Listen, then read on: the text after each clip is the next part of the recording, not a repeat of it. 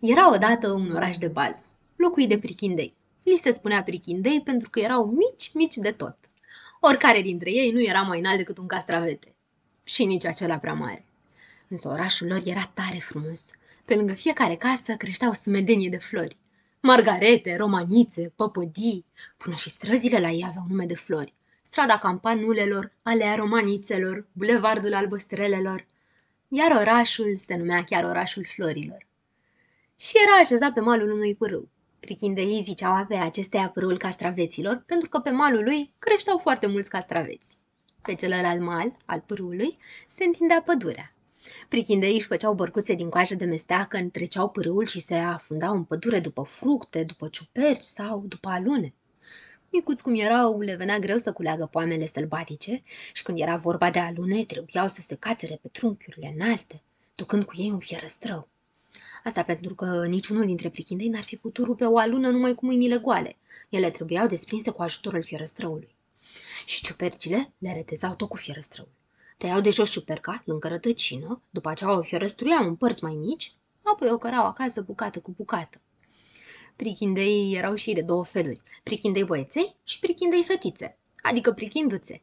Prichindei purtau întotdeauna fie pantaloni lungi, fie pantaloni scurs cu bretele, iar prichinduțelor le plăcea să se îmbrace cu rochițe din materiale pestrițe, viu colorate. Prichindei nu se prea omorau cu pieptănatul, de aceea se tundeau cât mai scurt. În schimb, prichinduțele aveau un păr lung până aproape de talie. Se străduiau să-și facă tot felul de pieptănături dichisite, își împletau părul în cozi lungi, prinzând în ele pangli și fundițe. Mulți prichindei se mândreau că ei sunt prichindei și nici nu voiau să audă de prichinduțe. Iar prichinduțele se mândreau că ele sunt prichinduțe și se fereau să se împrietenească cu prichindei. Dacă vreo prichinduță întâlnea pe stradă un prichindel, de cum îl zărea, îndată trecea pe cealaltă parte a străzii. Și foarte bine făcea, pentru că printre prichindei erau destui din aceia care nu puteau trece liniștiți pe lângă o prichinduță. Negreșit îi spuneau o vorbă urâtă sau o îmbrângeau. Ba și mai rău, o trăgeau de cozi. Bineînțeles că nu toți prichindeii erau așa, însă asta nu le stătea scris pe frunte. Și de aceea prichinduțele socoteau că e mai cu minte să treacă din vreme pe partea cealaltă a străzii, să nu dea nas în nas cu ei. Din pricina asta, mulți prichindei le ziceau prichinduțelor bățoasele. Poftim, ce nume le-au mai scornit, iar multe prichinduțe le spuneau prichindeilor bătăuși și alte porecle șignitoare. Unii dintre cititori vor spune din capul locului că toate astea sunt de bună seamă scorneli, că în realitate nu există asemenea prichindei. Dar, uh, la drept vorbind, nimeni nu susține că ea ar exista cu adevărat. Una este realitatea în viață și cu totul alta într-un oraș de bază. În orașul de bază poate exista orice. Într-o căsuță de pe strada campanulelor locuiau la oaltă 16 prichindei. Cel mai de seamă dintre ei era un prichindel numit Știe Tot. Îl porecliseră Știe Tot pentru că, într-adevăr, știa foarte multe lucruri. Și știa foarte multe pentru că citea fel de fel de cărți. La el, pe masă, pe sub masă, pe pat, pe sub pat, numai cărți și iar cărți. Nu găseai un locșor în odaia lui în care să nu dai de cărți. Datorită cărților citite, știe tot devenise foarte înțelept. De aceea toți îi dădeau ascultare și îl iubeau nespus. Știe tot, purta întotdeauna haine negre, iar când se așeza la masă cu ochelarii pe nas și începea să citească o carte, semăna lei cu un profesor. În aceeași căsuță mai locuia vestitul doctor Pilulă, cel care vindeca pe pitiș de orice boală. El umbla îmbrăcat mereu un halat alb și pe cap cu o tichie tot albă cu pompon. Mai locuiau aici renumitul mecanic șurubel cu ajutorul său piuliță, locuia apoi Zahăr Zaharescu limonadă, care ajunsese celebru pentru că îi plăcea la disperare apa gazoasă cu sirop. Era un pitic foarte politicos. Pretindea să-i te adresezi cu numele întreg și strâmba din nas când cineva îi spunea pur și simplu măi limonadă. Mai locuia în casa asta vânătorul glonțișor. El îl avea pe cățelușul strop și mai avea o pușcă cu dopuri. Veneau apoi la rând pictorul acuarelă, muzicantul guslă și alți prichindei. Grăbilă, dondănel, tăcutul, gogoașă, zăpăcilă, cei doi frați posibil și probabil, însă cel mai vestit dintre toți era prichindelul zis Habarnam. Îl porecliseră Habarnam pentru că nu știa nimic. Acest Habarnam purta o pălărie albastră-albastră, pantalon galben canar și o bluziță portocalie cu cravată verde. Îi plăceau lui culorile tari. Astfel, gătit ca un papagal, habar n-am hoinărea zile în șir prin oraș și născocea fel de fel de aiurel pe care le povestea tuturor. În afară de asta, le jigna cu orice prilej pe prichinduțe. De aceea, cum îi zăreau de departe bluzița portocalie, prichinduțele făceau cale întoarsă și se ascundeau în casele lor. Habar n-am avea un prieten, pe numitul Peticel, de pe strada Margaretelor. Cu peticel, habar n-am putea pălăvrăgi ore întregi. Se certau de 20 de ori pe zi și tot de 20 de ori pe zi se împăcau. Habar n-am devenise cunoscut mai ales datorită următoarei întâmplări. Tot hoinărim prin oraș, se trezi un câmp. În jur, țipenie dom. Tot atunci trecu pe acolo în zbor un cărăbuș. Fără să-l bage de seamă, cărăbușul îl lovi pe Habarnam drept în ceafă. Habarnam se duse de-a dura la pământ. Cărăbușul își văzu de drum și se pierdu în depărtare. Habarnam sări în picioare și începu să-i scodească în toate părțile. Doar, doar, îl va descoperi pe cel care îl trântise, dar nu văzu pe nimeni. Oare cine m-a lovit? se întreba Habarnam. Poate a căzut ceva din cer. Își dădu capul pe spate și privi în sus, dar nici acolo nu zări nimic.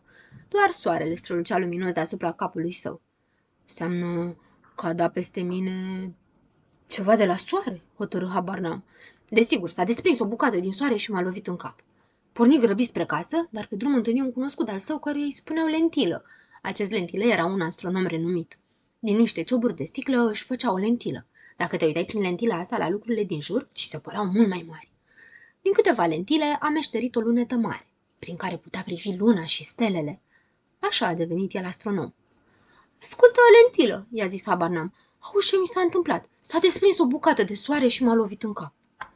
Nu mai spune habar n-am, izbuni în râzentilă. Dacă s-ar fi desprins o bucată din soare, te-ar fi strivit de rămâne acolo lat.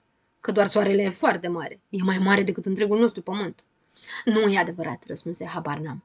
Eu cred că soarele nu e mai mare decât o farfurie. Ni se pare doar că e așa pentru că soarele e foarte departe de noi. Soarele e un uriaș glob incandescent. Am văzut asta prin luneta mea. Dacă s-ar desprinde din soare fie și numai o mică părticică, ar distruge în întregime orașul nostru. Iauzi, se miră Habarnam. Nu știam că soarele e atât de mare. Mă duc să le spun și la ai noștri. S-ar putea ca ei să nu fi aflat încă nimic despre asta. Însă tu mai uită-te odată la soare, tot prin luneta aia ta, nu cumva să fie știrbit într-o parte. Habar n-am, porni spre casă povestindu-le la toți cei pe care îi întâlnea. Fraților, știți cum e soarele? E mai mare decât tot pământul nostru. Da, așa e soarele. Și să știți, fraților, că din soare s-a desprins o bucată care zboară drept către noi. În curând o să cadă și o să ne strivească pe toți. Mare nenorocire ne așteaptă. N-aveți decât să vă duceți să-l întrebați pe lentilă. Râdeau cu toții, deoarece îl cunoșteau pe palavrăgiul de Habarnam, iar Habarnam porni în goană spre casă și se puse pe răgnit. Fraților, salvați-vă, se prăbușește bucata! Care bucată? îl întrebau. Bucata fraților, s-a rupt o bucată din soare și când o să detune acușica s-a zis cu noi. Știți cum e soarele? E mai mare decât tot pământul nostru. Da, știu că le născocești. Nu născocesc nimic, așa mi-a spus lentilă, a văzut uh, prin luneta lui. Au ieșit cu toții în curte și au început să se uite la soare. S-au uitat, s-au tot uitat, până ce au început să le lăgrimeze ochii. Și cum nu mai vedeau bine, au început să li se pară că, într-adevăr, soarele e știrbit. Iar habar n-am răgnea înainte. Salvați-vă care cum poate, e prăpăd! Se repeziră cu toții să-și adune lucrurile, acoarele, opselele și pensula, gusle instrumentele muzicale, vioara, balalaica și trombonul de alam. Doctorul Pilulă se frământa, căutând prin toată casa mica farmacie portativă care se rătăcise pe undeva. Gugoașă își înhăță galoșii și umbrela și și în goana mare. Dar abia trecuse de poartă când se auzi deodată glasul lui știe tot. Liniștiți-vă, fraților, nu e nicio primejdie. Parcă voi nu știți că habar n-am eu un palavragiu. Am născocit toate astea. Am născocit? Răgni habar n-am. N-aveți decât să vă duceți să-l întrebați pe lentilă. Porniră în goană către lentilă și acolo se lămuri că totul nu era decât o scorneală a lui Habarnam. Ei, și ce veselie a fost! Râdeau cu toții de Habarnam și ziceau, ne mirăm doar de noi cum de te-am crezut. Iar eu, pe cât îmi dau seama, nu mă mir deloc, răspunse Habarnam, pentru că eu am crezut cu adevărat. Iată ce caragios era acest Habarnam.